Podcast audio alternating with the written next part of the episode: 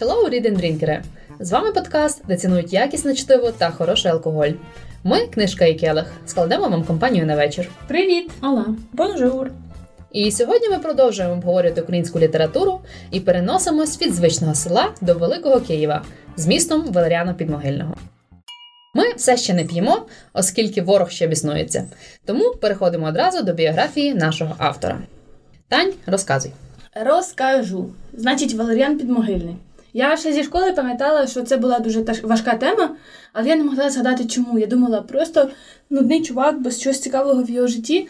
Ось, а коли я готувалася до нашого подкасту, я зрозуміла, що вона важка, тому що і доля в цього чоловіка була теж непроста. Е, попри те, що він прожив лише 36 років, і лише 15 з них він е, присвятив творчості, його вважають головним українським прозаїком ХХ століття. Він народився 2 лютого 1901 року в бідній родині на Катеринославщині, село Чаплі. Зараз воно входить до е, терен сучасного міста Дніпро. Тобто він представник все-таки Сходу України що е, потім, коли я скажу про його мову, буде важливим. Друкуватись він почав ще в школі, обрав собі такий досить е, епатажний псевдонім Лорд Лістер. Так як ніби він Пафос. десь народився, не знаю, там в Йоркшир, ще десь, а не в Чеплях. Ем, зараз його називають поетом чарів ночі.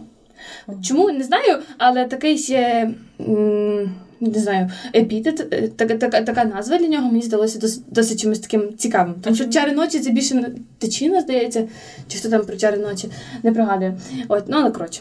Про свою літературу він сказав так, устами свого персонажа: в житті достатньо горя і бур, тому я малюю тільки світле і радісне. Вже в 1920-му, коли йому було тільки 19, він випустив першу збірку з амбітною назвою Том Перший. Тобто він передбачав, що буде другий, третій і так далі. Він теж передбачав. Ну, так.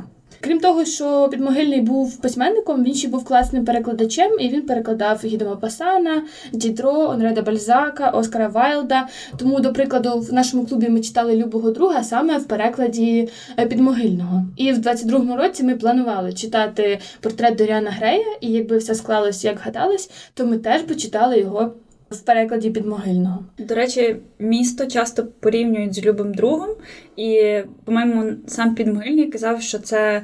Е, Реалії, які описані в любому друзі, перенесені на українські терена. Тобто багато в чому вони резонують. От я, до речі, цього не знала, але весь твір, поки я читала, і я таке враження, що в мене головний герой це оцей з любого друга, не питаю, як його там звали. І ми таке враження, що його просто списали. Тупо взяли і перенесли туди. І все. Тобто, в мене було таке враження всю книжку. А це класний хід, мені дуже сподобався. От як бачите, він перекладав саме французьких класиків. Е, А чому так сталося? Він е, намисно вивчав саме французьку культуру і літературу, бо вважав, що це шлях вивчити психологію. Е, Ось і ми теж я думаю, що я про це поговоримо, але мені здається, що в нього це досить досить класно вийшло. Е, Він був першим письменником в Україні, який почав писати про голод як явище, як спосіб радянського терору. Він описував голод 22-23 років, про який насправді відомо досить мало. Ось е, в оповіданні син. Він ніколи не захоплювався революцією так, щоб перестати бачити в ній деструктивне, хоча він був письменником революційним. І саме тому його називають літописцем революції. Звідки взагалі в підмогильного любов до такого всього українського? Е, його мама знала багато легенд, любила Шевченка, і вона говорила класною живою мовою. Зі слів, які підмогильний вживає в своїх творах, Ірина Фаріон відзначає такі: допіру, тобто досі, е, завулок, а не провулок, одмова, е, як стара форма слова відмова, шклянка кави, що підтверджує, що шклянка і шкло це не галицизм, а українське слово. Захватне замість захоплююче захопливе, реченець як дедлайн, реченець, напевно, ага. Е, посвідка замість посвідчення і завсіди замість завжди. От такі, на мою думку, дуже красиві слова. Я була б дуже щаслива, якби вони колись е, повернулися. Підмогильного називають водночас і європейським, і націоналістичним письменником. І таким його роблять холодний розум і непохитні національні принципи.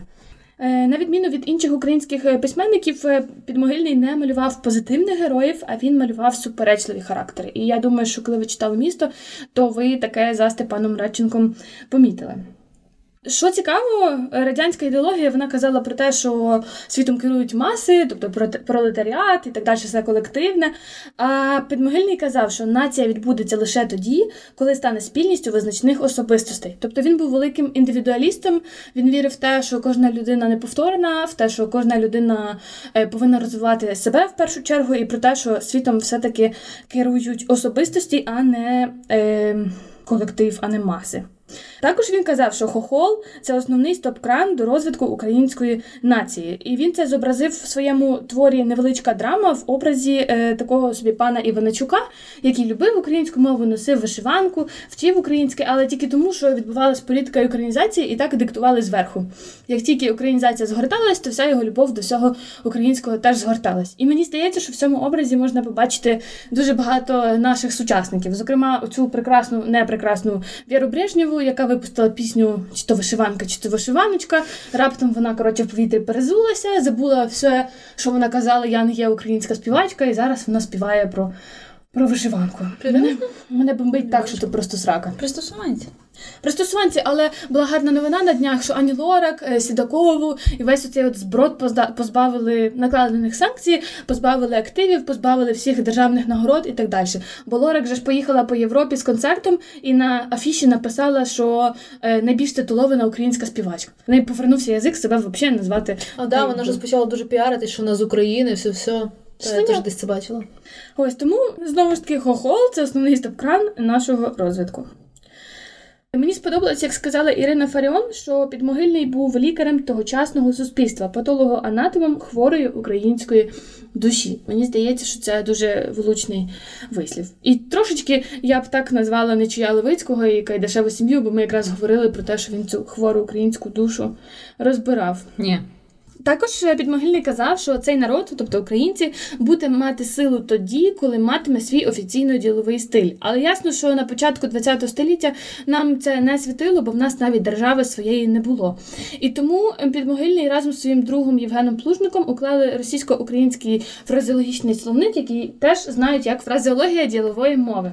І Іра про цей словник точно знає, тому що коли ми вчилися разом на прикладній лінгвістиці, ми досить часто до нього посилались. І це насправді дивовижно, наскільки багато з нам звичних е, сучасних термінів насправді придумали е, саме підмогильний з плужником. Наприклад, постанова, постанова рішення суду цього всього не було. Так, це mm. все вони прийняли в своєму цьому в цій своїй роботі. Це такий діловий словник, та ділової так. української мови. Так. Ну, Я так розумію, що ціль була в тому, щоб е, чиновники, тобто, умовно, ті, хто представляють державу, вони е, говорили е, коректною українською, а не е, калькованими русизмами, так як, наприклад, кажуть головуючий, хоча mm-hmm. насправді це голова. Так, де то ми зупинилися?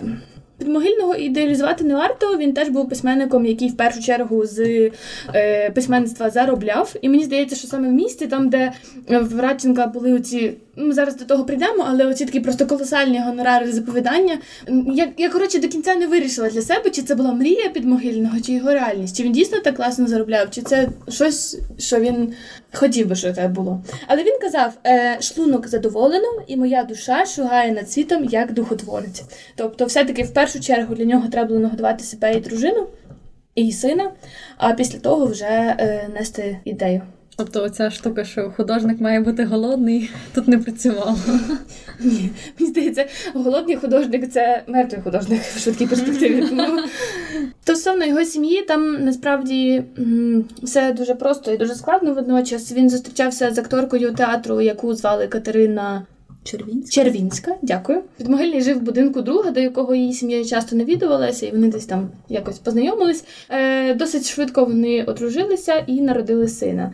Е, Хотілося би, щоб цього сина були свої діти, і до нашого часу дійшли якісь нащадки підмогильного, але, на жаль, він помер в досить раному віці від е, хвороби серцем. Це було на кілька років е, пізніше, після того, як помер е, Валеріан Підмогильний трагічною смертю, тому про те, яка важка доля була в його дружини, нам лишається тільки догадуватися.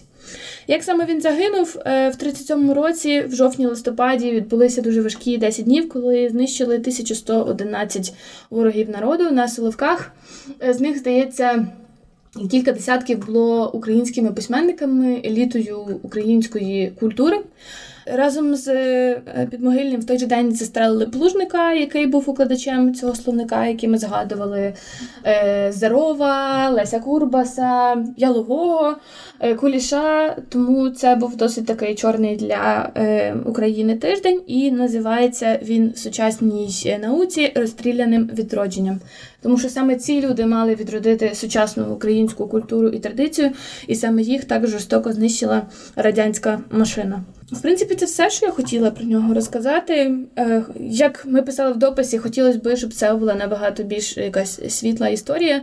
Але нам треба пам'ятати, що завдяки нашому північному сусіду, який окупував нас фактично впродовж всього минулого століття, таких світлих історій дуже мало. І нам треба це зараз пам'ятати і конвертувати цю ненависть в допомогу Збройним силам України. Насправді так, дуже е, боляче від того, що така людина прожила таке коротке життя, але праця його була дуже плідна, і його багато в чому ще називають новатором.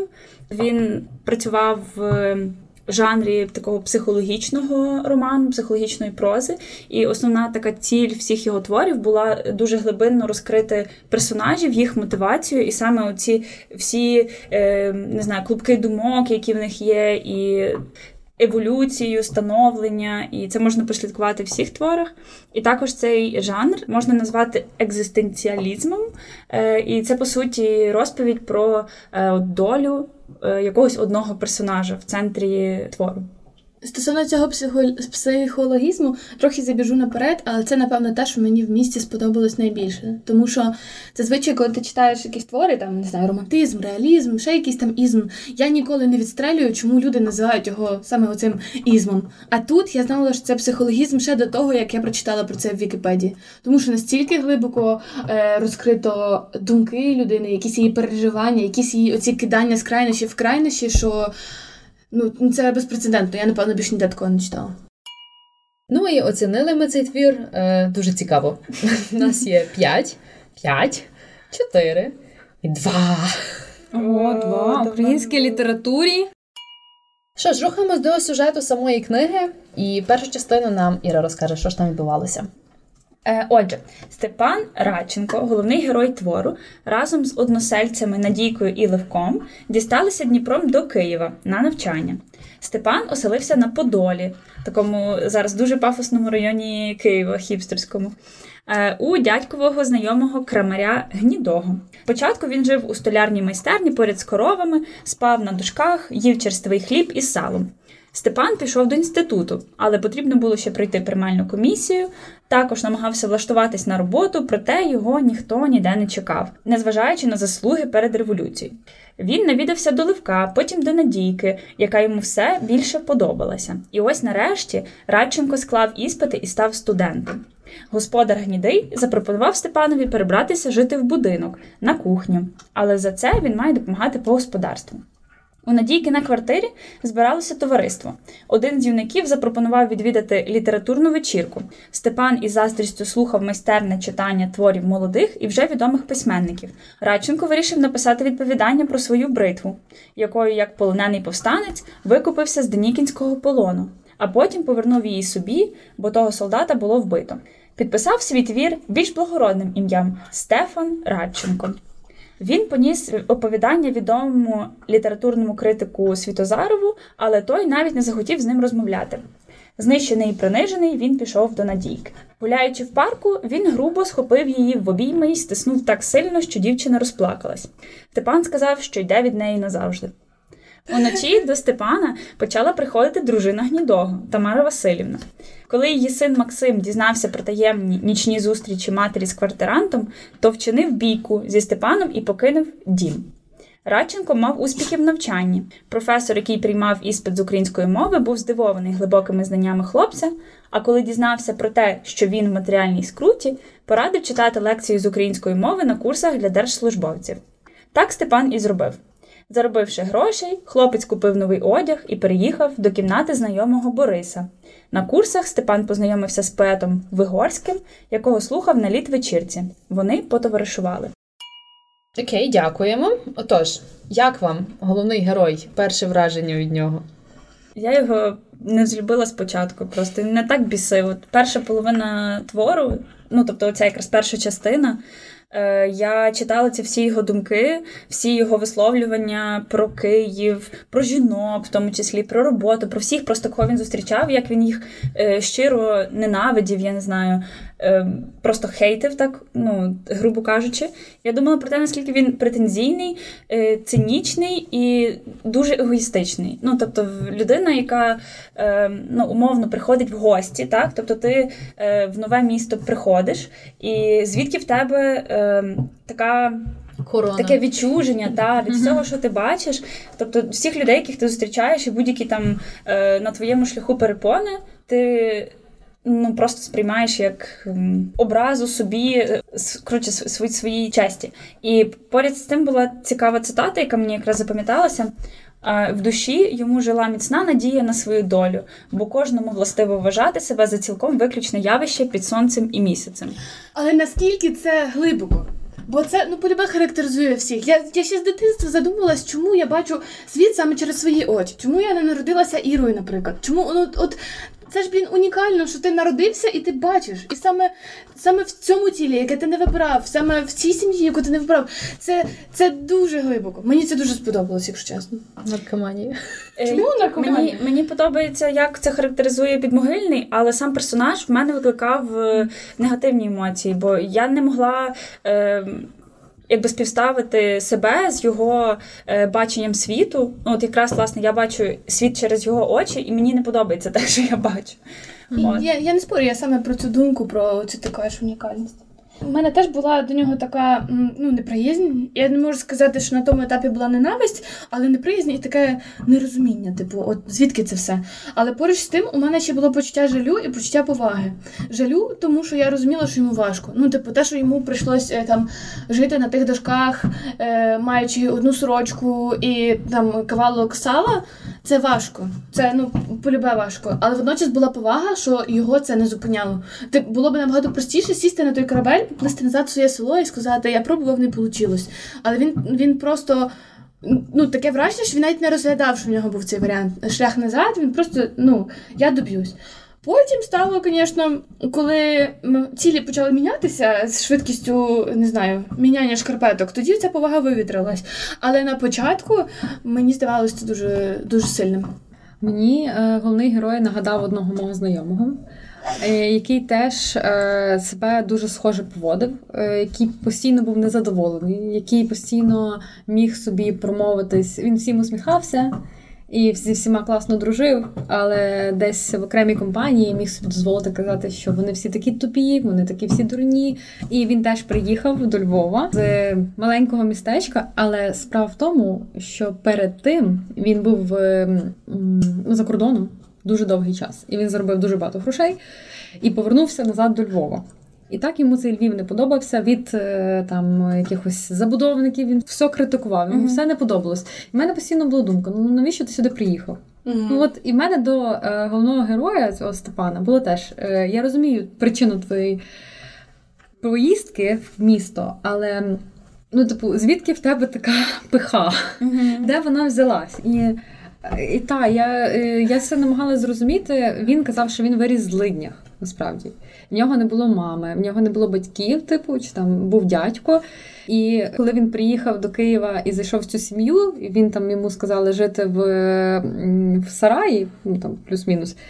Він так обурився, ніби він думав, що його тут от чекають всі просто з обіймами, з хлібом сіллю, і от зустрічаєте якогось новнейм Степана. Ну, ніби я не ну я не зрозуміла, звідки такі в тебе запити. Та-та-та. Я не знаю, для мене е, цей Степан це просто чмо. Вибачте, я називаю це тільки таким словом. Типу, я не переношу таких людей. Типу, як тебе щось налаштовує, ти це міняєш, а не сидиш і наїш. Ну, він І ще й на Ти- всіх е, збоку зриваєшся, типу, тебе всі не налаштовують. Я не переношу високомірність, яка в нього була в вищій мірі. А особливо те, що ти ставлення про жінок згадала Іра. Я собі цитату виділила. За чверть години Степан урочисто купував квитки на перші місця до кіно, сподіваючись цією витратою покласти міцні підвалини їхнього зближення. Він цілком логічно міркував, що дівчина від хлопця щось дістаючи, починає бути йому винна. Це нормально. Це я розумію, Це але це, це якийсь такий цинізм. Тобто, це, це конкретно в цій фразі, а це було його ставлення до всіх жінок. Тобто він їх трітив як щось. Як щось. Десь ти береш мікрофон, виходиш на вулицю і підходиш до 10 рандомних хлопців. 7 з 10 тобі скажуть, що це так. Так це не означає, що це нормально. Я ж не кажу, Ну, що це нормально, але кажу, я, я про те, що це... на мою думку, це якийсь наскільки антигерой. Реально, я кожен раз, як читала якісь його думки, чи це мене просто тіпало від нього. Я, я в принципі таких людей не сприймаю, і мені читати про це було огидно насправді. Але в нього це змусило е, задуматися. А може, ну от фрази типу такої, якщо реально вони статистично там в більшості людей є, але вони їх не висловлюють там з питань моралі, чи просто ну не хочуть на себе там якийсь кривий погляд отримати. Може, підмогильний от намагається підсвітити якусь таку оці темні думки, Мгм. якраз шляхом того, що ти читаєш. Типу психологічний роман, ну психологічний роман, і розумієш е, якісь істинні е, мотивації. Тобто він міг би писати просто там е, аля Степан з Надійкою, але щось в них не склалось, посварилися і розійшлися. Але він, типу, цим оцими думками підкріплює якісь всі його вчинки. Те, що мені найбільше сподобалось, це як е, підмогильний вмів е, оці секундні е, наші емоції, які в нас виникають от при розмові. Щось хтось сказав не так, і ви малесень, такий міні-вибух стався, але ви далі ведете розмову, як і було. Тобто якась там чи незгода, щось подібне. Це мене трохи харило, насправді, коли він там просто сторінками описував цей якийсь е, хвилинний, хвилинну думку героя. Але от просто зараз зацитую то, що я маю на увазі. Він відчув десь в глибині дурний натиск сліз, зовсім невідповідний до його віку і становища, і здивувався, що ця е, вільгість, вільгість ще не висохла в злиднях і праці, що вона затаїлась і от несподівано й недоречно заворушилась. Це так вразило його, що він геть почервонів і одвернувся. Ну як? Ну як? Ви ж знаєте, про що він говорить, правда? Оце, типу, що вас так стиснуло, і, і, і типу, трошки заслізились очі. Як він гарно це все описував. Мені так це сподобалось. Деколи це просто ну, вже було занадто, але мені, мені це сподобалось. Це цікаво. Яке гарне слово вільгість. Не вологість, а вільгість. Взагалі, блін, мені так подобається це. У мене стільки було помилок в книжці, що я деколи думала, що це нове українське слово, чи це помилка просто ну, там НП переплутали. знаєш. А ще дуже класна психологічна штука, яку я побачила в підмогильного і не бачила в інших творах, мені здається, це те. От знаєте, кажуть, що типу я е, ти, ти вранці, ти ввечері це дві різні людини з різними потребами, з різними бажаннями, з різним настроєм. І в цій книжці це було дуже чітко описано, наскільки він прокидався, такий я зараз прийду, завоюю світ, і в мене все буде добре. І взагалі сонце світить, я красавчик. Ввечері приходить, я всіх ненавиджу. Я втомився, я хочу просто вмерти спокійно, полежати і все. Або як сьогодні такий, я буду женитися, в мене кохання, я просто за тобою на кінець світу. А завтра такий, боже, сука, тупа, скористалася мною. Це так круто. Я ще таких емоційних качель ніде ніколи не помічала, і мені це було. Мені було навіть приємно це почитати, тому що коли е, ти знаєш, що це частина людського, то я ніби заспокоїла себе, що це не біполярка, а я просто Ні, людина. але ти знаєш, якби ти записувала, є такий, до речі, типу психологічний тренінг, якби ти записуєш всі свої емоції, що ти відчуваєш, чому це сталося, якби ти, напевно, е, декілька днів присвятила цьому, і ти записувала там з 7 ранку до там, Мгм. не знаю, 11 вечора всі свої емоції, я думаю, що ну, тобто, хтось би теж запідозрив тебе біполярку. Ну, от, от реально, ти, ти оце говориш, ти кажеш, це так круто, а я думаю, це шизофренія. Типу, тебе нема такого, що ти ти зранку проснулася, ти завоюєш світ, а ввечері ти хочеш спокійно вмерти? Ні, емоції, та, але коли ти в один момент роби, освічуєшся, а в другий момент е, ти кричиш, що тобою скористалися, і взагалі, що сталося, ти не поняв, це шизофренія. Ні, ну я згодна, це мені здається гіперболізація літературна просто. Ну. Але е, ну, якби, якби тобі підмогильний описував це просто от емоціями і думками, то так як каже Оксана, ти б знудилась від того, що це триває сторінками. А, він, це, а він сюди додає якісь вчинки для того, щоб ну, був присутній якийсь екшен. До речі, це, це цікаво, тому що можливо дійсно це ну, типу, гіперполізовано з одруженням, бо це не таке рішення, яке ти там з опалу приймаєш. Але умовно там е, часто буває таке, тебе хтось е, умовно запрошує кудись або кличе е, не знаю, на весілля, умовно. І ти кажеш так, тому що тобі там умовно незручно відмовитись на цьому моменті, а на наступний день ти починаєш себе картати, просто Ні, ну, але це це- Але це, це ти я йдеш молюся, щоб хтось напише весілля відмінилося. Але не ти це ініціюєш. Тобто ти тут тут як відповідь даєш. Але коли ти це сам ініціюєш, Ні, ну, ну, не в тому справа. Це один кейс. Але насправді в нього ж це було по відношенню до кожного. Тобто в один момент він цю людину е, любить, обожнює, боготворить, а в другий момент він рахує, боже, яка ж вона кончена. А мене теж таке буває. може бути? У мене теж таке буває. Дивлюсь якийсь ютуб канал, сьогодні мені здається, погані новини для що це. Та ні, це просто в мене теж буває. Я просто це Так. прийняла. Та, це гіперболізовано, це трошки якось, знаєш, дуже під мікроскопом, але от там було, що. Йому хтось там не відписав, чи йому хтось там не відповів, все, він вже забув про нього. Я ніколи не хочу бачити цю людину в своєму житті, але далі він її згадує. І коли він її там зустрів, наприклад, наступного разу, він вже знову відчув ці теплі почуття. Тобто просто він така людина. А Тебе добре, що в твоїй бульбашці таких нема, але, але такі люди є. Добре, на початку ми стикаємося з тим, як Степан переїжджає до міста, з села до великого міста. Е, В нього це такий дуже серйозний процес. Він багато про це думає. Е, Як вам оце от знайомство Степана з містом, і чи нагадує це якийсь ваш особистий досвід? Я можу почати, бо я ініціювала це питання, бо я майже всю книжку про це думала насправді. Е, мій досвід був кардинально протилежним від того, який був досвід у Степана. Бо коли я приїхала в місто, мені було е, мені було 18, я приїхала до Львова, я приїхала вчитися, і е, для мене мені теж хотілося розслабитися, як Степан, теж хотілося ходити в кіно, там якісь там шури-мури, якийсь там екшен, і шукати себе. Але для мене все-таки першою потребою було себе забезпечити. А коли я буду почувати землю під ногами і фінансову стабільність, тоді я собі дозволила трошки це все відпустити. Тому я собі знайшла роботу в 18, я почала працювати, я почала заробляти. І тільки тоді, коли я знала, що в мене, наприклад, на наступний рік є подушка, я змогла е, трохи сповільнитись і трохи там почати шукати себе, почати там тусити, як Степан. І мені було аж трохи боляче читати, коли він, не маючи е, гроша в кишені, починав там якісь. Чудеса просто робити. Я просто така, чувак, ти ж просто завтра будеш на вулиці. Тобі треба читати трьох мушкетерів. Вони там просто гуляли на всі бабки зараз, а потім другий день думали, де поїсти. І це весь твір просто. Це жахливо. Це як стиль життя. Мені здається, мене панічна атака вхопить, бо для мене це просто жахливо. І тому от е, в підмогильного це для мене був найбільш такий е, болючий момент, який я не розуміла найбільше. Але може він вірив в то, який він ем, такий, знаєте, лакий, типу, як, та? Тому що в нього фартовий, та, тому що в нього постійно з'являлись можливості, і він був досить розумний хлопець, і він вмів працювати. Тобто він не був такий зовсім там гулящий і пішов там до свого знайомого просити там три карбованця. Але коли в нього там наставала якась плюс-мінус скрута, він міг себе змусити е, працювати і не відволікатися. І це оця його схема про те, як він там жив, як він планував своє, е, свій робочий день і тому подібне, це дуже е, ну, типу, варте поваги. Е, Ну так, я, я розумію, що він фартовий, і він навіть був трохи малоймовірно фартовим. Тобто, в якийсь момент мені хотілося сказати, та ладно, Валеріан, типу, come on, які півтори тисячі за. Нічого, сценарій, знаєш, типу, в моменті, коли якраз як- якесь там емоційне дно, не знаю, і зразу з'являється якась така можливість, яка дає йому можливість викарабкатись. Мені здалося, що підмогильний не хотів описувати оцей момент на дні, або він втомився і не знав, куди далі вести ту лінію. І він такий просто на тобі півтори тисячі і ведемо зараз новий дискурс. Ось склалось враження. От, але Як знаєш, коли ти Sims граєш, типу, і грошей, та-та-та. Типу, вводиш чіткод і о, далі поїхав. за Степана, що ми говорили. Я згодна, що він був лакий і фартовий, але все одно ем, в тебе немає почуття безпеки, що ти завтра встанеш, і хоча б завтра ти. Матимеш безпеку, там дах над головою. І як безпека для мене це прям потреба номер один в житті, а в нього потреба номер остання. І для мене оце було просто воно мені рвало всі шаблони, і мене аж трясло від того. Може, він думав, що він може вернутися в село.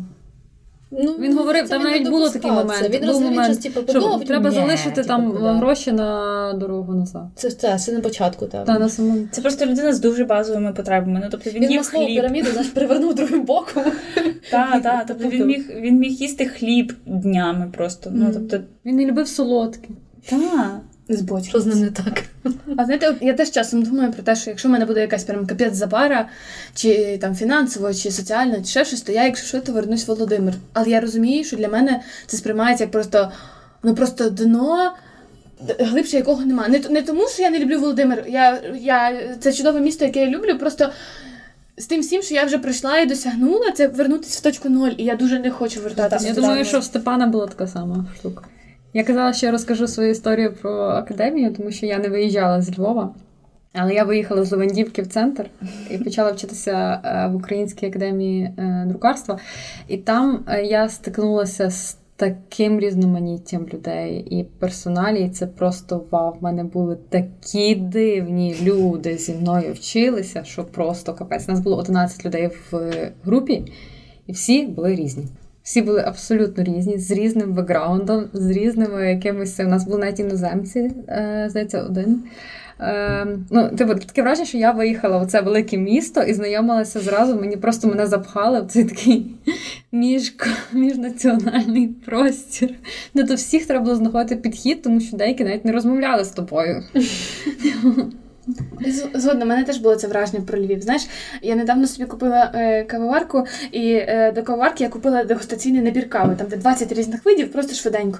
І я зрозуміла, що це для мене був Львів, мій перший рік. Бо я приїжджала сюди, і тут е, з червоним волоссям, готи і гуни. Там якісь, не знаю, якісь націоналісти, якісь такі. То все було в моїй групі. І воно і воно все було тут концентроване. А потім я приїжджала в Володимир, і я я дуже чітко пам'ятаю, як я перший раз повернулася зі Львова. Ну я не встигла за тиждень часу змінитися, і ми сіли з подругою в кав'ярні. І на нас просто тако сидять тако дивляться, знаєте, тако з боку, типу, боже, приїхала, що на ній втіто? І я розумію, що я у Володимирі постійно була як під лупою. Всі дивилися, що як ти виглядаєш? Боже, в тебе сьогодні якась така така крива брова, а приїжджаєш в Львів і всім взагалі в сраці. Ти можеш в діти бути, хоч на хоч папугу на голову натягни, і всім по барабану. І це було так прекрасно. Це, Це перше, за що я полюбила Львів. Я не знаю, я от коли слухаю, і я себе вкотре відчуваю такою якоюсь інакшою і відірваною. У мене абсолютно цього не було. Я переїхала з Калуша у Львів, я не відчула ніякої різниці, абсолютно. Тобто, в мене життя не змінилось ні на каплю. Крім того, що я перестала жити з батьками, і то це взагалі не було різниці. А, готувати треба було собі десь колись. Все, вся різниця. Це величезна зміна. Ну, тобто побут твій весь змінюється. У мене взагалі нічого не помінялося. Я не знаю, чи мене наскільки якось не афектало це вдома. Е, що я якось до того пристосувала ще раніше. Ну я чесно, я взагалі не можу сказати, що я відчула якусь різницю. Не знаю, в мене просто е, ну, наприклад, в школі в тебе зазвичай вчителі вони всі такі правильні, вони йдуть по програмі, вони е, не курять на уроці, типу, правда, ну типу, потім не розказують тобі, якою має бути жінка під час того, як малюєш там якісь рисунок. Це все твої викладачі? Так. У нас була дуже крута викладачка живопису, казала дівчата. Дівчата взагалі не мають, вони мають вміти готувати, але про це ніхто не має знати. Вона каже: в мене взагалі я ніколи в житті не ліпила голубців, але я їх обожнюю. Мене чоловік навчився ліпити. А я кажу, я не вмію. І вона це просто. Ти приходиш на пару, і ти не розумієш, що там буде. Там тобі не будуть теорію читати. Там там просто це буде зовсім інший світ. Я попала туди, і я просто здивувалася, які різні люди. Це для мене було просто щось вау. Да. Це, ну, бачите, може, це творчий типу мене універ. Ну, а в політесі так само було. До тебе, до, тебе різко, взагалі не було. До тебе різко починають ставитися як до дорослого, типу, і ну, умовно ці викладачі, які е, для тебе є все-таки рольовими моделями. Там не всі, але ну, це там інтелектуали. В нас було багато таких викладачів, на яких можна було рівнятися. І вони до тебе говорять на ви, типу, вони до тебе ставляться як до рівного, і це ну, дуже так насправді здвиг парадигми в моменті. Я пам'ятаю, як Фаріон приходила на пару, сідала на парту, отак закидала ногу ногу і казала, ну що, пташенятка.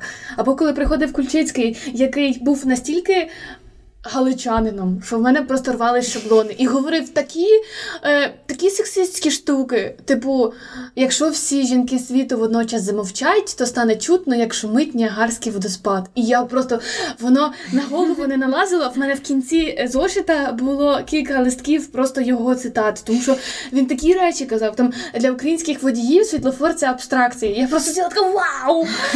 І дуже багато було таких унікальних людей. Та, Оце якраз те, що Іра говорить, що ти ставав в один момент рівним. Mm-hmm. Вони з тобою говорять, вони з тобою якась просто викладачка обговорює своє особисте життя. Вона просто сидить біля тебе, і вона паралельно тобі розказує, і паралельно що може тобі щось помалювати, хоча ти її не просив. і, Типу, але вона так собі просто о, ну давай тут щось, щось добавимо. А я взагалі для мене це просто було. Я не знаю, в мене краще я точно виїхала з села. Окей, давайте поговоримо про сім'ю гнідих, як Степан там опинився і як йому комфортно було там жити. Тепло, я б сказала, руки були в теплі. Так, приютили його. Це ще була одна оця показовість цього фарту його. Реально, ну типу, йому набридло там е, спати, йому е, в хліву йому запропонували перейти до хати, тобто він скористався цією добротою. І якось його взагалі моральності там я не пам'ятаю. Про яку мораль ми говоримо. Ну так, Степан дуже такі були розмиті, можна сказати, межі. Дають бери дозволеного. Так. Буквально. Дають бери, б'ють, втікай, казала моя класна керівничка. Так, але з іншого боку, е, цікаво, ну я ніколи не бачила в українських творах, е, щоб так висвітлювали оцю типу сексуальну сторону. Слухайте, на рахунок цієї сексуальності, я тут є одне речення, і я не знаю, може ви його поняли.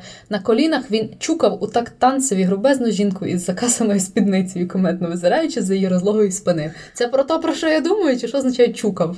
Не знаю, Тобто воно було в тому кафе чи Десь там, ресторані, та. тому Ну, сімейний там дуже багато цих таких описів, якісь такі аля сексуальних сцен. Я що теж там, це сцена е, сексу, але непонятно по тих словах, що Я це. от до кінця не розуміла, наприклад, чи в нього було з Надійкою, походу, та, а от чи в нього було з Зоською, так і не зрозуміла. Було. було. Причому там дуже, Ні, дуже а причому це ніде не описано взагалі. Ні, так конкретно там описано, там що вони було збирались на квартиру, аля вчитися Ну, щось там. вона вона зустрічала його оголена там. Та, але ні разу не було палкі стосунки, підтвердження. Але це прекрасно, коли тобі не треба казати секс сексом, але всі розуміють, що це був секс. Я не могла зрозуміти. Я до кінця думала, було, не було, що, які відносини. я думаю, та, я щось чомусь думаю, що було, але ну теж було гарно. Гарно.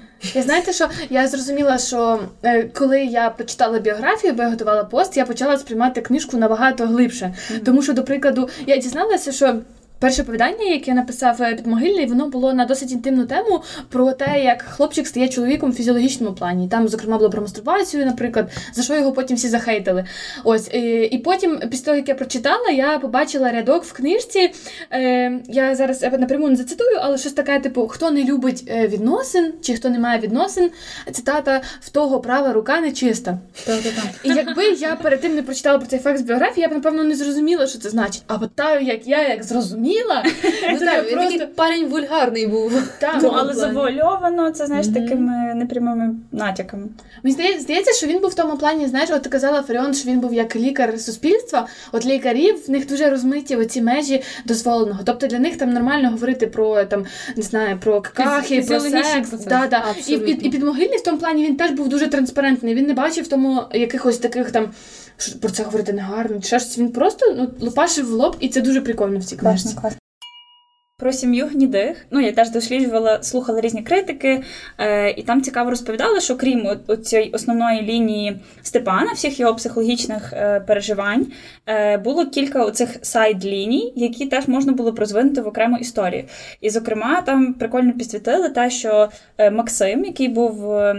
Сином цієї мусіньки, і ця мусінька в них були теж якісь не зовсім здорові стосунки, Мгм. тому що Він син, так, він дарував їй от е, коштовності. Е, крім цього, він дуже захищав якби її честь, і він через це пішов з дому. Він побився зі Степаном. А гнідому, якби чоловіку, йому Ну то, що гнідий був ідіотом, це, це друге діло. Але на мою думку, це була цілком нормальна реакція від сина. Тобто цілком здорова. І на мою думку, він ще мав піти до мами і сказати: Альо, а що ти чудиш? Типу, А мені здається, я згодна з Ірою. що Тут е, присутня це, е, якщо я не помиляюсь, Едіпів комплекс. Діпів, так. Ага. Так, коли між сином і матір'ю є якісь трошки нездорові стосунки. І в, в його реакції на Степана, мені здається, йому було не так образливо за батька, хоча він в першу чергу мав якби е, сприймати це як удар його батьку по лицю, а більше якісь такі от ревнощі саме до матері, Мгм. ніби. Ніби, ніби Степан щось в нього забрав, а не в його батька забрав. І я згодна, було б дуже дуже цікаво прочитати саме спін-офф. Це було б цікаво. І ще була е, цей перший діалог е, між Максимом і е, Степаном, коли вони були в кабінеті, там курили.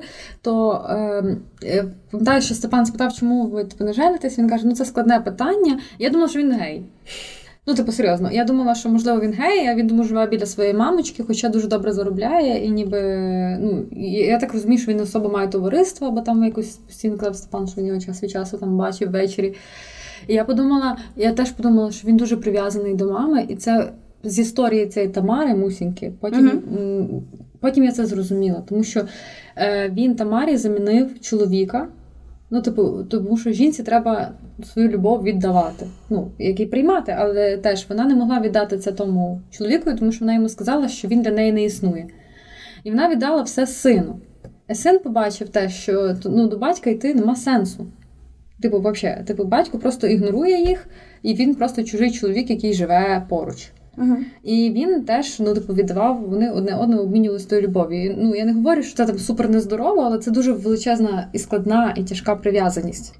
А ще в цього Максима Гнідого, мені здається, була е, він відіграв цікаву роль в цій книжці такого собі лакмусового папірця, тому що саме на його тлі дуже добре видно, як змінився Степан. Бо спочатку Макс Максим для нього був таким чимось недосягненним ідеалом багатства, розвитку, розумного чоловіка, який відбувся. Там посередні книжки він був для нього конкурент, коли він до нього прийшов, коли Степан викладав курси. А наприкінці книжки, коли він до нього прийшов в третій раз, він вже був просто в нього як гній під ногами. Він е, опуститись до рівня того Максима взагалі не було. І от він саме якраз з'являвся в такі симптоматичні моменти книжки, щоб показати, наскільки змінився сам Степан. Це було цікаво. А стос... я ще хотіла повернутися до їхніх стосунків з Мусінькою. Мене найбільше вражало. Що е, Степанові не було страшно, що їх викриють. Знаєш, це майже як мати секс в, е, в домі батьків, поки вони сплять в сусідній кімнаті, тільки ще гірше. І воно мене теж так аж аж пентежило, бо я просто Е, забігала, читала оці абзаци, там, де описувалися їхні ем, моменти ван-ту-ван. І я просто так е, підглядала в наступний абзац, щоб подивитися, чи там не фігурує ім'я Гніди або Максим, бо вони увірвалися в кімнату, бо я просто от, оце, оцю напругу я ж відчувала. Тому було цікаво. Когось це збуджує. Ну, Але водночас ще е, ми ми поговорили про Мусіньку, поговорили про Максима, а був ще цей третій персонаж, саме цей Крамар Гнідий, настільки сірого і безликого персонажа треба пошукати. Він мені навіть він мені, коли я його уявляла, він мене був без лиця.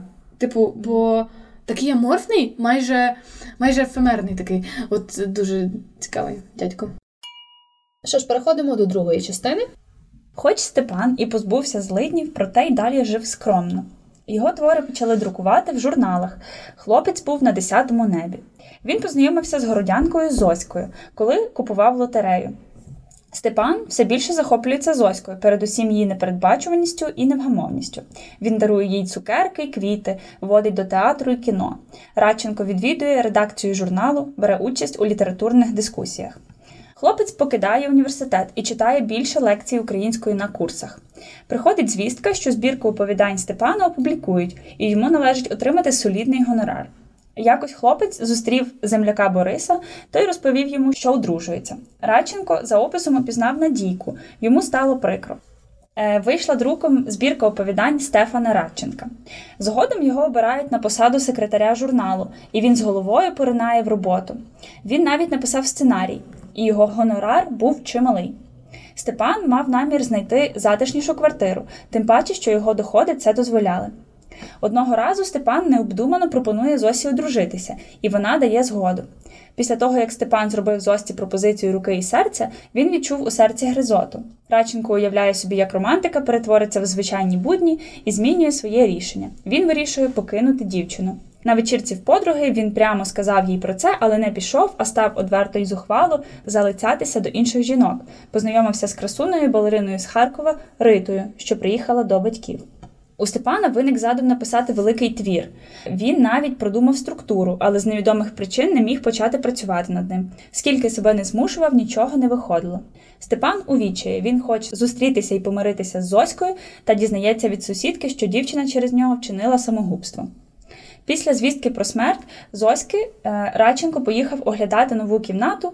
Він приїздить до нового помешкання, купує меблі, облаштовує все сам, та квартира здається йому чужою. Нудьга його не покидала. Якось Степан зустрів односельця Левка у їдальні, той вивчився на агронома і тепер їхав працювати на Херсонщину, говорячи, що тут, у місті, йому все чуже. Радченкові теж пригадалося село, і він вирішив, що йому треба їхати звідси. Радченко захотів зустрітися з Надійкою і прийшов за адресою, яку казав йому Борис. Їх зустріч приносить лише розчарування. Це була жінка, що розмовляла з ним прикро, певно, погордо. Її розповніла фігура вказувала на те, що вона чекала дитину. На вулиці Степан раптом зустрічає свою знайому красуню Риту. Йому здалося це щастям і розрадою. Степан усягнув, що головна мета його життя це літературна творчість. Після зустрічі з Ритою юнак побіг по сходах, не чекаючи ліфта у квартиру, відчинив вікно і послав містові, що прослалося внизу, свій поцілунок. Степан сідає за стіл і починає працювати. Він писав свою повість про людей. Що ж, як вам Зоська? Мене, вони просто захоплювали ці імена, Мусінька, Зоська, просто щось таке е, цікаве. Е, як вам взагалі вона як персонаж і як вам відносини їхні зі Степаном? В цій книжці прям дуже вдало вибрані жіночі імена. Надійка це щось таке просте, ніжне, сільське. Мусінька це щось ніжне, але таке старше, ніби з досвідом. Зоська це щось таке верхвістка. Ну така Зоська, трохи Ірита. Це щось таке прям високе, таке майже недосяжне, таке е, з російським фактично ім'ям, да? таке, типу. Там з Харкова була. З Харкова, модне таке щось. Модно. От мені здається, що імена прям ну, він підібрав майстерно. Бо якби це була Аня, Таня, Оля, Настя, то ми б не запам'ятали, як. Звати. Ну, не знаю, як чесно, мені оця Зоська. Е, окей, спойлер альорт. Зі всіх персонажів цього твору мені не імпонував ні один. Але з них всіх, знаєте, як з всіх зол вибираю найменше. Мені найбільше імпонувала Зоська. Тобто, бо так, як він ставився до неї на початку, так вона ставилася до нього. Тобто вона йому казала, значить мені треба то-то, то-то. Робиш то-то, то-то. Все, тоді йдемо. Тобто, в мене якась наскільки була неприязнь до головного героя, що рахувала, що о, це ті відносини, які ти заслужив. Того мені було якось прикольно за ними наблюдати на початку. А те, що вона Мгм. проявила таку слабкість і закінчила своє життя самогубством через нього, тебе не розчарувало? Це в кінці, я кажу, на початку. Власне. Ясно. На кінці, так, це, це було. Е, в мене, до речі, була підозра, що вона це зробила ще після тої вечірки, або в кінці тої вечірки, коли там чувак Напевно, побіг всі до неї. побігли в якусь лікарню з нею Так. чи А куди, він а, просто просто про нього забули. Ні, ні, він ж заснув там на тій вечірці. Так, це так, взагалі якийсь так. такий. Мене так це більше вразило, ніж то, що вона е, отравилася. Це, Ну, це вона було, отравилася. це було таке. Ну ні, мені це було логічно, тому що вона з часом якось наскільки до нього вже прив'язалася, що навіть він і зробив пропозицію, вона не думаючи та-та-та. Тобто вона вже в нього влюбилась. Тобто, це хоча б вона пробувала це от робити себе такою недоступною, типу меркантильною, але в кінці в неї все одно не вийшло, вона до нього прив'язалася і влюбилася, і в результаті за це їй поплатилося, в принципі. Тому логічно було, як мінімум. Вона для мене була дуже якимось рандомним персонажем, тому що ну, досить інфантильна, якось не мала якихось своїх особистих таких рис, які б її вирізняли. Та Не думаю, що їх може просто не розкрили. Я просто ще думаю, бо про неї як такої не дуже говорили. Тобто в неї говорили лише в концепті їхніх відносин. Так як і І про все. всіх інших, якщо чесно. Але от якщо ти собі мусіньку якимось більш таким об'ємним персонажем уявляєш, то і Риту ти теж уяв... ти можеш уявити, які в неї є риси, допрацювати собі. То Зоська, я згодна, вона теж така повітряна, така трохи, така мимо пробігала. Ну, вона була молода дуже. Та, ну, вона тому- була така, знаєш, дитина трохи, того можливо через Тому це. може якраз і оцей фінал, який їй приписали самогубство, це от трошки про таку незрілість, напевно. Тобто ти якось. Коли ти більш зрілий е, як людина, ну і в тому числі це з віком приходить, ти розумієш, що умовно там ці стосунки з чоловіком це не кінець твого життя, а лише там сторінка, яку ти перегортаєш. А вона поклала, хоча цього не хотіла, але поклала на це все своє життя, і це сумно. Я не знаю, я не, не хочу говорити про Зосю. Мені вона взагалі не сподобалась. Мені не сподобалася ця частина відносин про неї. Мені не сподобалось, що для неї настільки в нього мінялося оце ставлення до неї. То він Мгм. до неї біг купляв ті цукерки, то він ой, вона мені дорого обходиться. Це нормально, це цілком нормально. Мені здається, що ми теж, якщо маємо якісь такі відносини, ми їх розглядаємо. Ми можливо випадково когось там знайомимося з кимось і зразу порівнюємо. І це нормально. Е, В один момент ми хочемо заміж дітей і думаємо, як там ті діти будуть схожі на нас. І я думаю, що це нормально, що він мав ці досвіди. Просто так, воно знову гіперболізовано, мені здається. Я дуже розчарувала те, як він відреагував на її смерть, бо Мгм. Він почав більше рефлексувати на тему якоїсь своєї смерті, там смерті інших людей.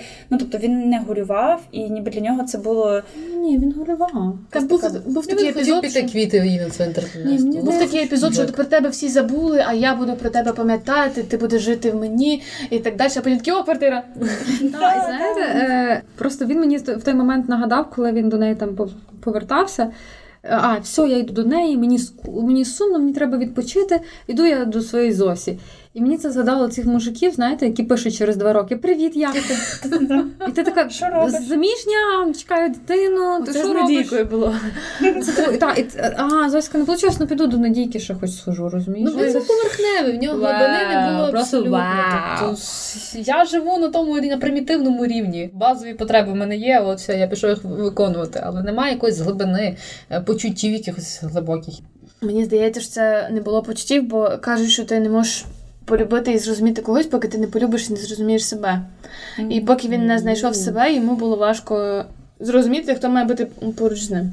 Звучить як виправдання. Ні, я не, не виправдовую його, я просто пояснюю. Ти думаєш, він полюбив себе? Ні, тому що він ніколи не був задоволений собою. Він вроді я прийду туди і буду себе любити. Ні, ще рано. Я почну робити то, полюблю себе. Ні, воно мені не підходить. Тобто я не можу сказати, що він був сформований особистість, знав, що він хотів, і в нього взагалі була хоча б якась стабільність в тому житті. І поки ти нестабільний сам, то як ти можеш е, бути стабільний з кимось? Окей, кінець твору. Як він вам? В чому вам здається основна його е, суть, ідея, що хотів автор донести до нас цим твором? Мені здається, що е, це була книжка з відкритим кінцем, де ти сам собі можеш додумати, що буде далі. Тобто тут є два сценарії. Е, все, що ми бачили під час книжки, це була така синусоїда. Я класний письменник, мене все вийде. Я нічого не хочу, я вернусь в село. Я так сильно її люблю, я всіх ненавиджу. І тут е, книжка кінчилась знову на цьому моменті піднесення, там, де в мене все вийде, я знов пишу. І ти собі можеш додумати, чи все далі піде по тому ж е, по тій же синусоїді, да? чи він знову закине, знов не знаю, там бухати почне, а потім знову в нього все буде добре. Чи навпаки він нарешті остепенився, і нарешті в нього все почне бути добре. А чому він має ступинити? Що його стимульнуло? Типу, нього нічого не змінилося. Жінка. ну. О, баба. Типу знов. А до речі, тою бабою було цікаво, що е, в глибині душі Степан їй подякував, що вона приїхала тільки на пару місяців. Тобто, оце ну, мене- от, це тобто він не хоче нічого, типу, А він я він якось так написав. е, Кохання, добре, добре, типу, що вона їде, кохання не відбудеться. Якось так. Якось це було таке вау. Та, та. Так в чому суть твору? В тому, що ти можеш вірити в нього як в людину і в особистість, що він знайде собі місце, а можеш не вірити в нього і вірити і бути впевнена, що він завжди буде як таке перекоти поле. Тобто в нього є шанс, але не обов'язково, що він ним скористається.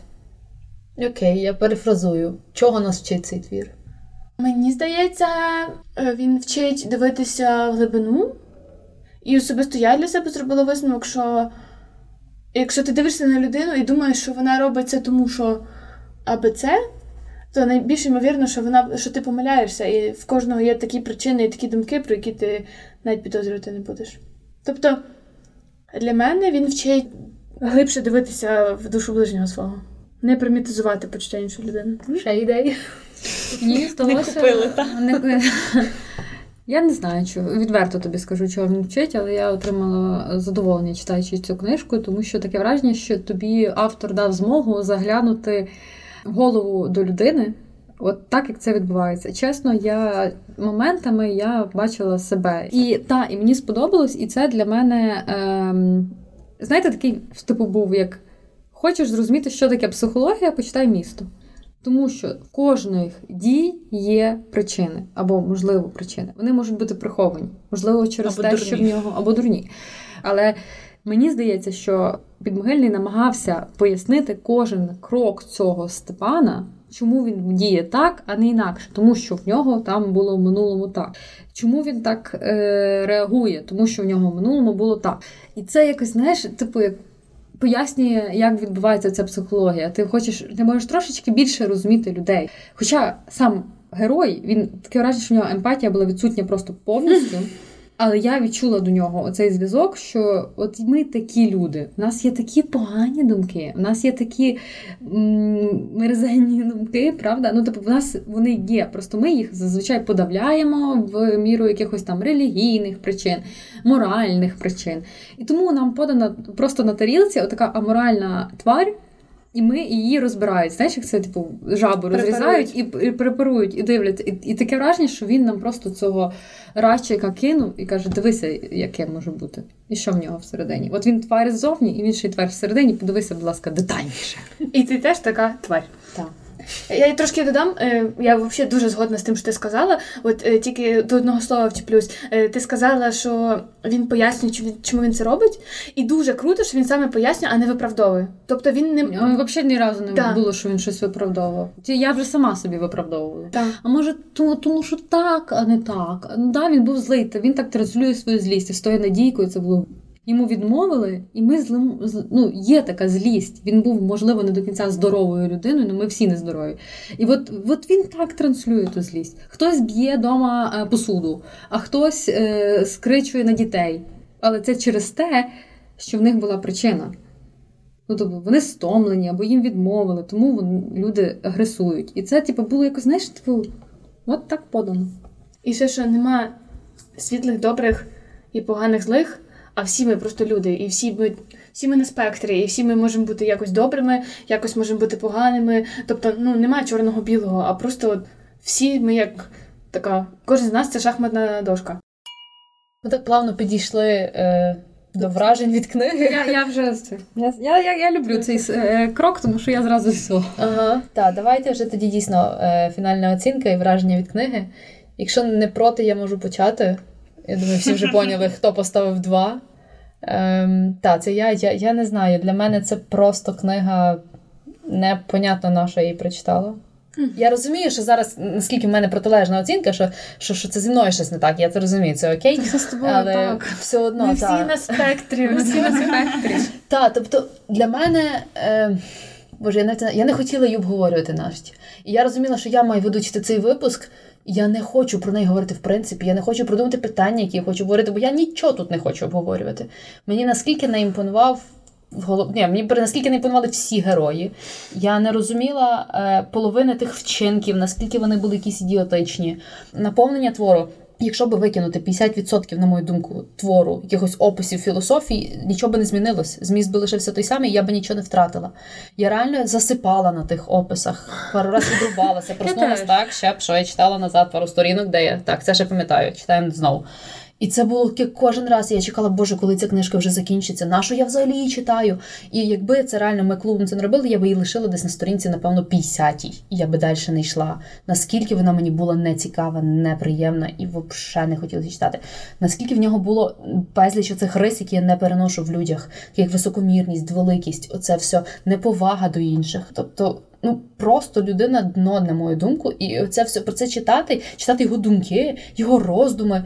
І типу він це думає так, і ти думаєш, як ти можеш думати в ту сторону? Це ж бред. Ну коротше, в мене був якийсь такий, такий не знаю, дисонанс з цією книжкою і з його роздумом, що мені було реально фізично важко її читати. Мені хотілося випити, мені хотілося знаю, піти закурити. Просто хотів піти вбитися. Не знаю, ну наскільки мені було її. Божечки. Я механічний апельсин читала, мені було як там була якась емоція огида, типу така, знаєш, негатив. Тобто ти розумієш, там конкретний негатив, типу якийсь логічний, пояснений. А тут він просто, ну вроді, типу, все норм, немає якихось таких екстремумів, але тобі наскільки це неприємно. Ну, коротше, тому sorry, ну в мене якесь таке враження, і тому в мене два. І тому я дуже хотіла от від вас почути, в чому суть книги, в чому ідея книги, чому вам так сподобалась. Мені це дійсно цікаво. І я от з зараз почую ваші відгуки. Е, Я поставила 5. Я кардинально не згодна з тим, що ти щойно сказала, про те, що якщо з цієї фрази виконати всю філософію, з цієї Не. книжки виконати всю філософію, то нічого не зміниться. Не всю, 50%. Ти викинеш Ну, суть просто. Так, ти просто викидаєш суть. власне, в, цій, ні. в цій філософії якраз закладена суть. Ну, тобто, я в цій філософії губилась. Ти її вловила всю цю філософію? Молодець, ти класна. Тобто, Тому що ти впізнаєш себе або впізнаєш когось в цій філософії. Там, там філософія не про як е, гарно липа шелестить і не про те, що, що я роблю в цьому світі, а там філософія дуже така приземлена насправді про те, Але що я там почуваю. дуже чому. багато якихось таких, от не знаю, метафор, яких ти просто губиш. От, наприклад, усі очі дивились на нього, і всі рухи для нього діялись. Немов він приймав цей строкатий парад героїв, нікчем і посередності, що проходив перед ним стрункий, поривний, співучий. І От вони зараз такі близькі йому і між собою, такі прості і спізнані. Замить підуть кожен в свій дім, свою любов. Про тебе що немає це такого вообще? відчуття ніколи? Ні, я взагалі не розумію. Коли- про що коли ти йдеш Коли ти йдеш додому, просто- наприклад, з роботи, в тебе був просто дофіга крутий день, і ти йдеш, і ти почуваєш себе як королева project менеджменту. Просто навколо біжать якісь мурахи. Та зараз буде голубці робити на вечерю, хтось зараз буде сина сварити, бо він домашку не зробив. І вони всі такі сірі, і вони всі такі буденні, а ти йдеш, і ти просто йдеш, і ти ся, і ти випромінюєш світло, бо ти настільки в себе віриш. В тебе немає такої емоції? гад. Ні, я не знаю. Я себе відчуваю якоюсь такою, а не знаю, або плоскою, або відчуженою від цього світу. Ну це я взагалі не я кажу, це оця вся ці всі роздуми, навіть не роздуми, якісь спостереження, і філософії ці високі. Я просто в них загубилася. Я тако читаю, читаю, думаю, боже, про що я читаю? Я навіть не розумію, я просто сліпо читаю слова. А я, я навпаки, я бачу, я читала, я впізнавала в не всіх, звичайно, але в е, більшості цих філософій, як ти кажеш, цих абзаців себе. І думка, яка була в мене в голові, це Боже, як це можна було так влучно передати? Бо я, я теж відчуваю ці емоції, але якщо треба сформулювати їх слова, я не покладу її на слова, бо я не знаю, як це описати. А в нього це вдалося, і це було просто феноменально. Тому мені дуже сподобалось. За оцей психологізм це, напевно, най, найкрутіше, що я досі читала. Е, Я згодна, що місцями було важко. І, напевно, важко, тому що не через цю філософію, а через ці такі досить рутинні дії. І там часом ти губився в тих збірках, тих оповіданнях, бляха, знов він в кіно пішов. От, і, Можливо, якби було більше екшену, було цікавіше читати. Але тут якраз в тому краса, що на фоні такого такої сірої рутини він розвиває таку яскраву особистість, з якої емоції просто як іскри шампанського летять. Тому тому для мене це однозначно 5. Е, в школі вона була нудна. Зараз, коли я себе трохи зрозуміла, і зараз вона для мене заграла новими фарбами. Тому для мене 5 взагалі безперечно. Добре, ми вже поняли. Шановні слухачі, зараз я потребую як ніколи ваших коментарів. Мені дуже важливо зрозуміти, чи це реально зі мною щось не так. Тобто, наскільки скільки людей яку оцінку поставлять і дійсно, що вони думають про цю книгу. Тому, будь ласка, напишіть, мені цікаво. Давайте я продовжу в мене ну не однозначний відгук. Я поставила 4, але. Е, поясню чому. Тому що, ну, в принципі, в нас всіх якби оці якісь таргани в в голові, та якісь психологічні е, комплекси, розлади своєрідні і так далі. І просто мої е, таргани не співпали з тарганами Степа, ну, Степана. І просто я я не розуміла його, він мені не до кінця резонував, бо наші самооцінки трошки на різних екстремумах. Тобто він, він, він, типу, вважає, що він цар і Бог цього світу, і там Київ має перед ним просто впасти на коліна. А ну, я навпаки десь буду себе ну, завжди там умовно недооцінювати. Але мені дуже сподобалося сподобались насправді. Оці темні моменти, які він підсвічує, тому що в нас всіх є е, ця така темнота, яку ми намагаємося десь е, приховати. А хтось не намагається. Тут таке таке гамно, знаєш? Так. Проситься на Так, так. Тобто, ну, воно є, і його не озвучиш. І от. Але насправді мені оці мова, красномовність його теж дуже запам'яталася, і в форматі, які він використовує мовні звороти, наскільки він якось влучно описує події, які складно навіть словом передати. Ну тобто, це майстерно написано на всі 100%. Мені сподобалися деякі персонажі, які з'являються з такими вкрапленнями філософії, яка мені теж ну, десь зрезонувала. І мені зрезонував Степан, коли він більше думав про якісь своє призначення, про те, е, ну, типу, умовно, як якісь люди йдуть. Е, Протоптаним шляхом, а він намагається там зійти в сторону, і наскільки це для нього складно. Тобто, моментами мені це подобалось. Я вважаю просто, що книжка 5 для мене це персонаж, який мені е, близький. Степан мені зі своїми оцими пориваннями не до кінця був близький, тому я поставила 4. Але ну, твір однозначно геніальний в своїй унікальності, в, своїй, в своєму жанрі. І в тому, як він е, от якраз розкриває такого одного центрального персонажа. Ну, Тобто, це абсолютно унікальне явище. Десь так. То я б стала 5. А я б стала 5 не Степану Радченку. Я б стала 5 Валеріану Підмогильному. Через те, що книжка абсолютно інакша, як би це не звучало. А через те, що я думаю, я ще жодного разу не читала щось схоже в українській літературі, навіть з сучасної української літератури. Напевно, якби нас не змусили на цьому подкасті читати книжки, а нас змушують просто mm-hmm. батогом. Е, я би ніколи не прочитала ці книжки, але я дуже рада, мені вона йшла легко. в мене не було тих качель, як в тебе. Просто я mm-hmm. здивована, мені не хотілося там, не знаю, кинути тою книжкою. Я засинала під ту книжку, тому що та деякі описи, е, там особливо цей в них в нього був такий саботильник. Це класний тіп. Реально, класний тіп. Це, до речі, прототип якраз Євгена Плужника. Його Серйозно? Так, і Оцей він, Вигорський, а він да? так харив. А мені дуже подобається. Мені дуже Хто хоче мати такого типа, який тобі не прийде до тебе і нічого не попросить. Ви просто маєте місце зустрічі завжди. Хочеш поговорити? Прийшов, поговорив. Не хочеш? Просто клас. Блін, це, це звучить як класна ідея, до речі. Так, просто шукайте мене в якійсь на районі пивнушки. Ідея для стартапу, чесно. Він був такий, з ним можна було посперечатись. От маєш настрій Е, про щось обсудити. От буває, та? і ти йдеш і обговориш. І це мені сподобалось. Оці такі якісь ці лінії, які заходять. В тебе є рівне життя, і отут так, так, так. Не знаю, мене заперло, мені було приємно читати. Е, Я не маю взагалі до жодного героя ніяких питань. Ну, типу, мені всі вони були просто одна все єдно. Ну, типу, Але от оці коливання вони мене зачепили ці, от, от як Іра казала, і Таня, що ти ніби маєш оці такі емоції, і як він їх розкриває, ці емоції. І я, коли я чую щось таке, що мені відзивається, я ставлю 5. Напевно, я б поставила 4, якби я не знала долі підмогильного. Так, до речі, Коли він це написав, то здається там 26 Шість років, років. чи ще щось. Для мене це було вау. Часом мені здавалося, що о, це це додав чисто для конкурсу. Але ні. Не знаю, типу, класна книжка. Рекомендую. До речі, ще додам, е, бо я забула про це сказати, коли ми говорили про Степана. Але я також дивилася рев'ю е, такого вже старшого письменника на цю книжку.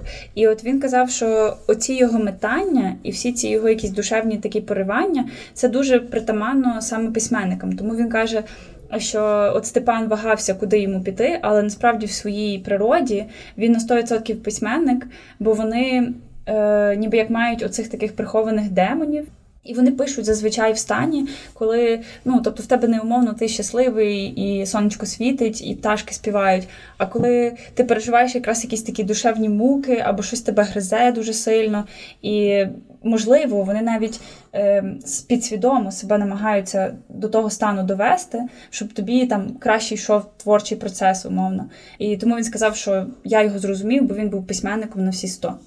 Знаєш, що ще? Синдром самозванця. Всю книгу. Чувак, the same shit. Просто цвів. Так. А ще емоція, яку ми не згадали, але ти от сказала за те, що він такий типовий письменник. Наскільки вдало підмогильний описував оцей письменницький блок, коли не пишеться. Просто мені аж боляче було це читати. Я, я від, ну, мені здавалося, що я така, боже, братан, я тебе чую. Прокрастинація це. Да, типу, він же і віджимався, і стіл він пересунув, і ти ж був. А, а, І порядок треба зробити Порядок обов'язково. да. Посуду помити. Як приїхав на ту квартиру, який отут мені точно буде писати. Так, так, так, Новий блокноти купив. True life. Окей, по екранізаціях, я так розумію, в нас там не густо. Е, взагалі не густо, взагалі немає екранізації, і я хотіла на цьому закінчити все пока. Але е, я, я дуже Але відповідальна. Я дуже відповідальна, тому я розкажу про три екранізації. Почну я з документального фільму про автора. Цей фільм десь на 30 хвилин, і він входить у серію Розстріляне відродження. Якраз е, також про Леся Курбаса, Куліша, е, Валеріан Поліщук, Марко Вороний і тому подібне. Це, е, це був перший фільм з цієї серії, до речі, про Валеріана Підмогильного. Також, якщо б хотіли більше дізнатися про життя самого автора, я рекомендую фільм Будинок слова. Ми згадували про нього в наших історіях в інстаграмі. Називається Слово Нескінченний роман. Це драматична історія українських письменників, яких зібрали під дахом одного будинку, аби змусити їх працювати на благо системи. В 66 квартирах будинку жили найвідоміші митці української культури. І та, і це теж схожа е, кількість авторів, що з розстріляного відродження. Ну, бо це логічно, вони жили приблизно плюс-мінус той самий час. Але я не знала взагалі, що ця, е, цей будинок існує. Так. Я не знала, що його е, в березні зруйнували е, срані. Русики. І це так, е, я пам'ятаю, що я дивилась уривками цей фільм, і там було: якщо не знаєш своєї адреси, пиши будинок слово. Типу, ну, в листах, знаєш, ми ж листували. І ще е, що хочу розказати, так як мені це е, єдиний твір, який був екранізований е, творчості підмогильного. Це фільм Іди по воділь. Але він знятий за мотивами оповідання в епідемічному бараці. Режисерка е, та авторка сценарію Соломія Томащук, і це дебютна її стрічка. Основна ідея показати віру людини у найменших її проявах: від віри у Бога до віри у власне я. Бачите, це власне я в нього там прослідковується. І е, фільм, до речі, 100% за підтримки Держкіно. От, так. Це все е, з екранізації. Але я думаю, що місто можна було просто чітко е, екранізувати в вигляді серіалу, якогось такого довгого, мрачного. І ще один момент я гуглила всюди просто. Я думала, можливо, хтось е, хоч щось там екранізував, можливо, є якісь ілюстрації. Ну, знаєте, я хочу побачити, як люди собі уявляли цього героя, як він, він виглядав. Хоча там такого якби опису не було, ну там був Мгм. стрункий, смаглявий, ля-ля. До речі, там І це мінімум. Такого кольору волосся навіть не І було. просто е, я знайшла ролик, е, який там називався Місто на чорному фоні. Він був на 6 хвилини, і там було просто так почалось там. Степан їде в Київ. Типа пливе в Київ. І так, як в німому кіно, типу, та-та-та, така чорна ця. І там Леонардо Тікапріо. З того з фільму Титаніка. Та, от просто оце та причосочка така його.